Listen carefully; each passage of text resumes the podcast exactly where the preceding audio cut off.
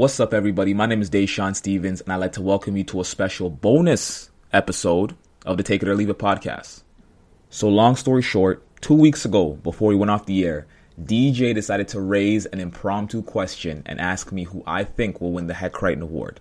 It ended up being a fantastic conversation. We put it in the vault for a little bit, but with the Hec Crighton Award being given out this week before the Vanier Cup, we thought it'd be the perfect time to bring y'all that conversation. So please enjoy this bonus episode of the Take It or Leave It podcast as DJ and I talk through this year's Hec Crighton Award.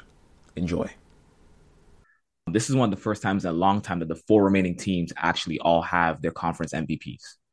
So. Saskatchewan has Nyhus, Canada West MVP, Western has Edwards, OUA MVP, St. FX has Bussey, AUS MVP, and Laval has Mital the RSEQ MVP. So I think that's pretty cool. You also touched on the CFL. Argonauts are going to win the Grey Cup.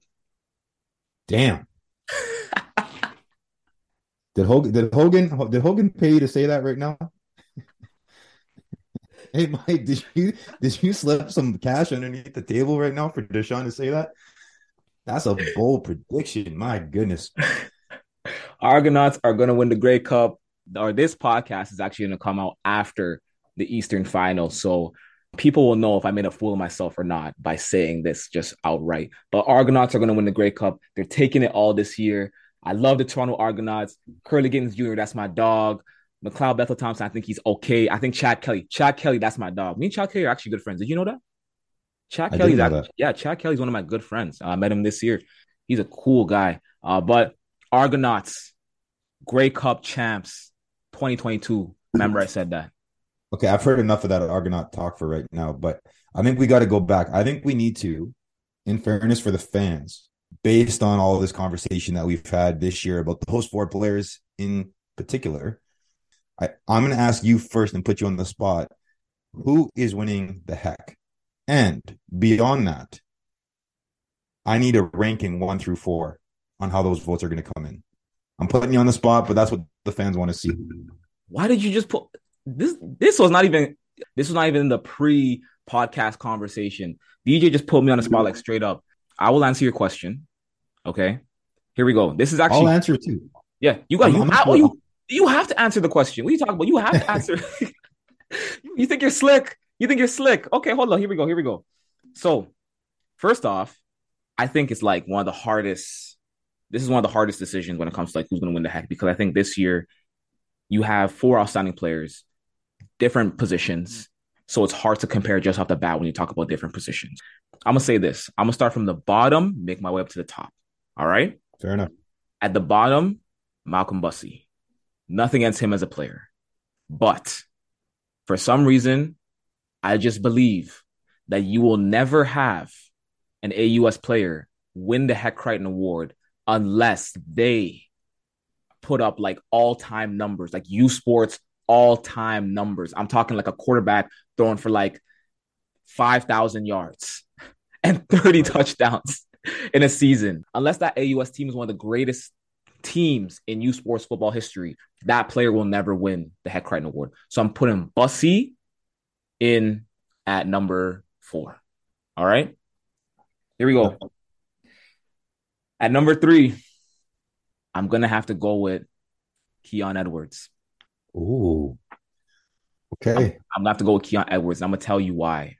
I'm, I'm stopping you before you go too far. I think we should have those conversations after we both go through our rank. Bussey at number four, Edwards at number three. At number two, I'm going Mital. And then at number one, I'm going Mason Nyhus. I think Mason Nyhus is going to win the Hec. Give me your rankings, and then we'll go over explanations. So I also got Bussey at four. Uh, I think for similar reasons. I have Mital at three. I've got Keon at two, and I've got Nyhus winning the Hec. Okay, so we have slightly similar lists. So yep. let me go over my explanation. So, like, yeah, I just gave you the reason for uh, for Bussey. I don't think a AUS player will yep. ever win. The reason why I got Keon Edwards in at number three, nothing against him as a football player. I think right now he is probably the best running back in the country. But the reality is, I think there's going to be a little discrepancies there about whether or not like he's the best player on his team. I think there's mm. going to be I think there's some discrepancies there. I've heard people say that They think Eduard Winati is the better running back of the two. Keon Edwards is the better running back of the two. And then you got the offensive line as well. I think the fact that so much goes into a running back having success, it's so hard to give a running back at any level. It's so hard to give a running back like the nation's top player just because so much goes into the success of that player.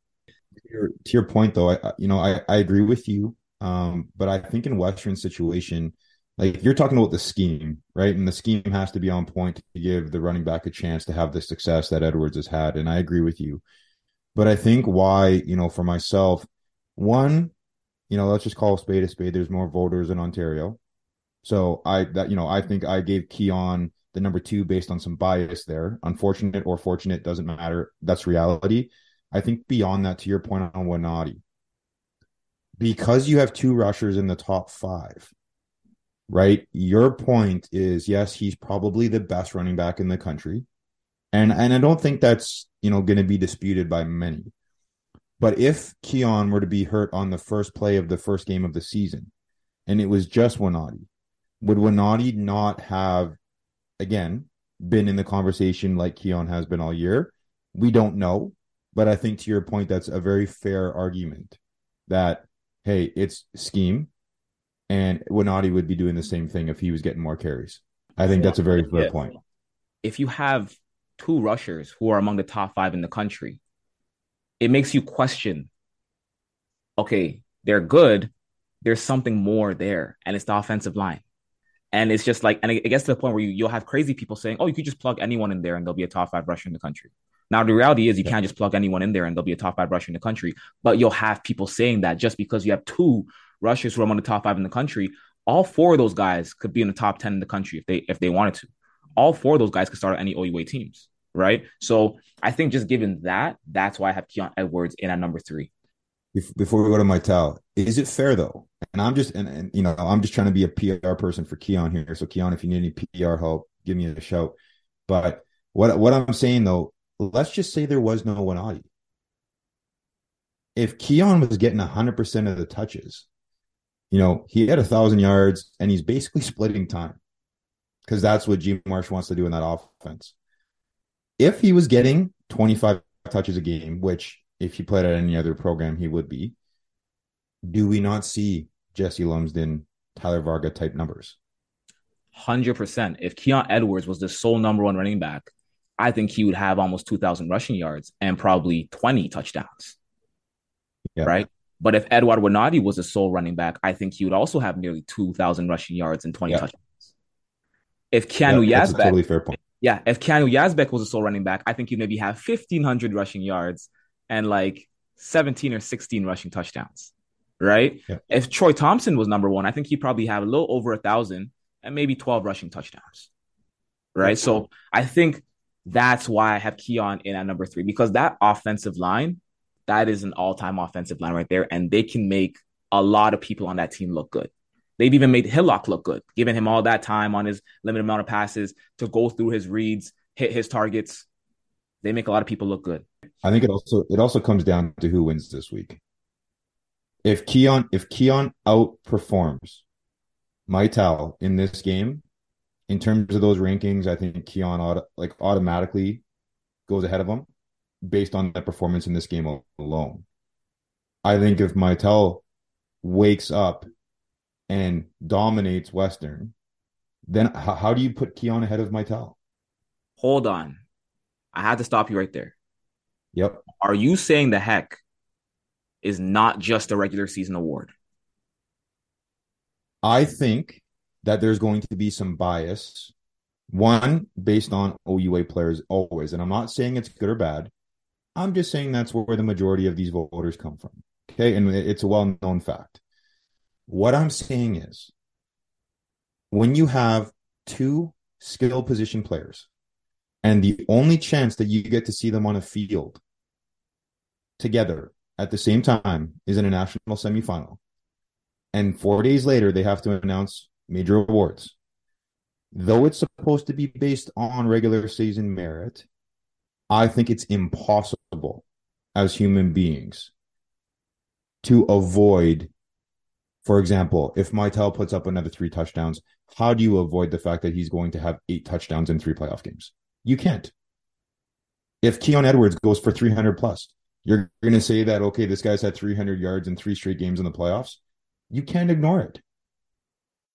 I don't think they're mutually exclusive of one another. I think it's affirming what a lot of people think of these guys already based on their regular seasons. But I'm just saying, in this instance, where you have two skill position players that come from different conferences that are used differently, I think it matters how this game goes this weekend in terms of how those rankings end up for this for this award. You know what? I've actually never received an explanation on that the Hec Crighton Award is solely just a regular season award. I've just always assumed it is because an MVP award for a league should be a regular season award. Oh no, no, it, it's regular season based. Yeah, it I think I, it should be regular yeah. season based. But if we're looking at solely just regular season, solely just regular season, I'm gonna have Edwards at three, and I'm gonna have Mital at two.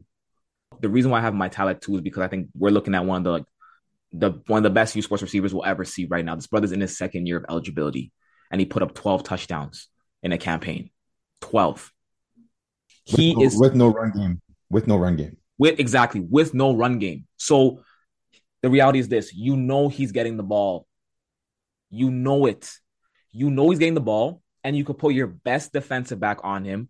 Put your safety over the top to favor him. You could double team him. Do whatever the hell you want to do. You know he's getting the ball, and you still can't stop him.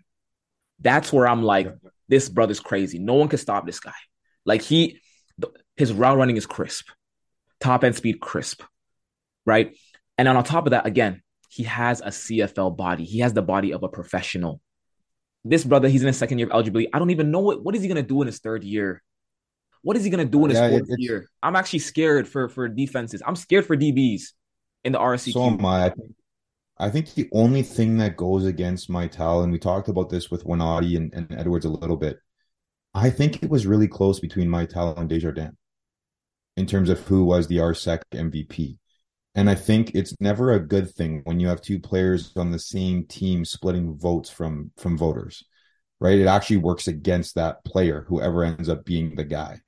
So I think Keon was a no brainer from Western, as good as Winati was in terms of the voting, right? I don't think when Winati would have got, got much MVP type votes, and I'm just being honest. But I do think Desjardins got MVP votes, and I think that may hurt Mital's chances for the national award? I think, to be honest, I think the RSEQ MVP polls were probably split down the middle. That's what I think. And you kind of just said yeah. it there. Like for the majority of the season, I don't think anyone even had Mital pegged as an MVP yeah. candidate until probably the last two weeks when the people start to actually take in his numbers and say, what the hell? This brother has over 10 touchdowns. Like this brother really has more touchdowns than yeah. games played right? And I think that's pretty crazy. Yeah. He, did, he, did, that for the second year in a row. But I, I, agree with you there. I think I do think it was down the middle when it comes to Desjardins and Mital. But I just think, given like the sheer uniqueness of what Mital has done this season, I can appreciate that. Yeah, I, I think I got to give it to him at number two. And I think with Mason Nyhus, I think he's the best quarterback in this country right now. People had him and Desjardins kind of pegged one, two. I think he's better than Desjardins by a pretty not not a really really wide margin, but a very comfortable margin. And what I like about Mason Nyhus is that this is a brother that came back this year, and there were so many questions around that offense. In the first episode, you and I had questions about Saskatchewan's offense, saying, "Listen, they don't have no more Adam Machart. What are they going to look like when they become a passing identity team with Mason Nyhus being that leader?" Well, the answer was the number one passing attack in the nation. Mason Nyhus was torching secondaries. Yep. He started he started off with a great game against Calgary and he just carried it all the way through. And for him, I remember I remember having a conversation with you when Sask faced Regina the first time around. And we were saying Mason Nyhus had a weak game, but for him a weak game is still like 200 and something yards passing, no touchdowns. Or, or no no touchdowns and no interceptions thrown. Bro, if that's a weak game, then this brother's special. So for me, I think Mason Nyhus, I think he's the best quarterback in the country right now in a year where there's not a lot of key marquee quarterbacks. But I just love how he's taking command of that team and changed their identity completely. We don't even view the Saskatchewan Huskies anymore as a rushing team. We view them solely as a passing team. And anytime you're able to change the fan perception of a team like that and make them viewed as the number one in that category in just one season, you're special. So I love what Mason Nyhus has done this season. He's made a lot of his receivers look good too. He's got he's I'm telling you he's he's gonna get a lot of those receivers paid when they get opportunities to be at the next level. But for me, I think he has to be the Hec Crighton Award this year, award winner this year. It has to be Mason Nyhus.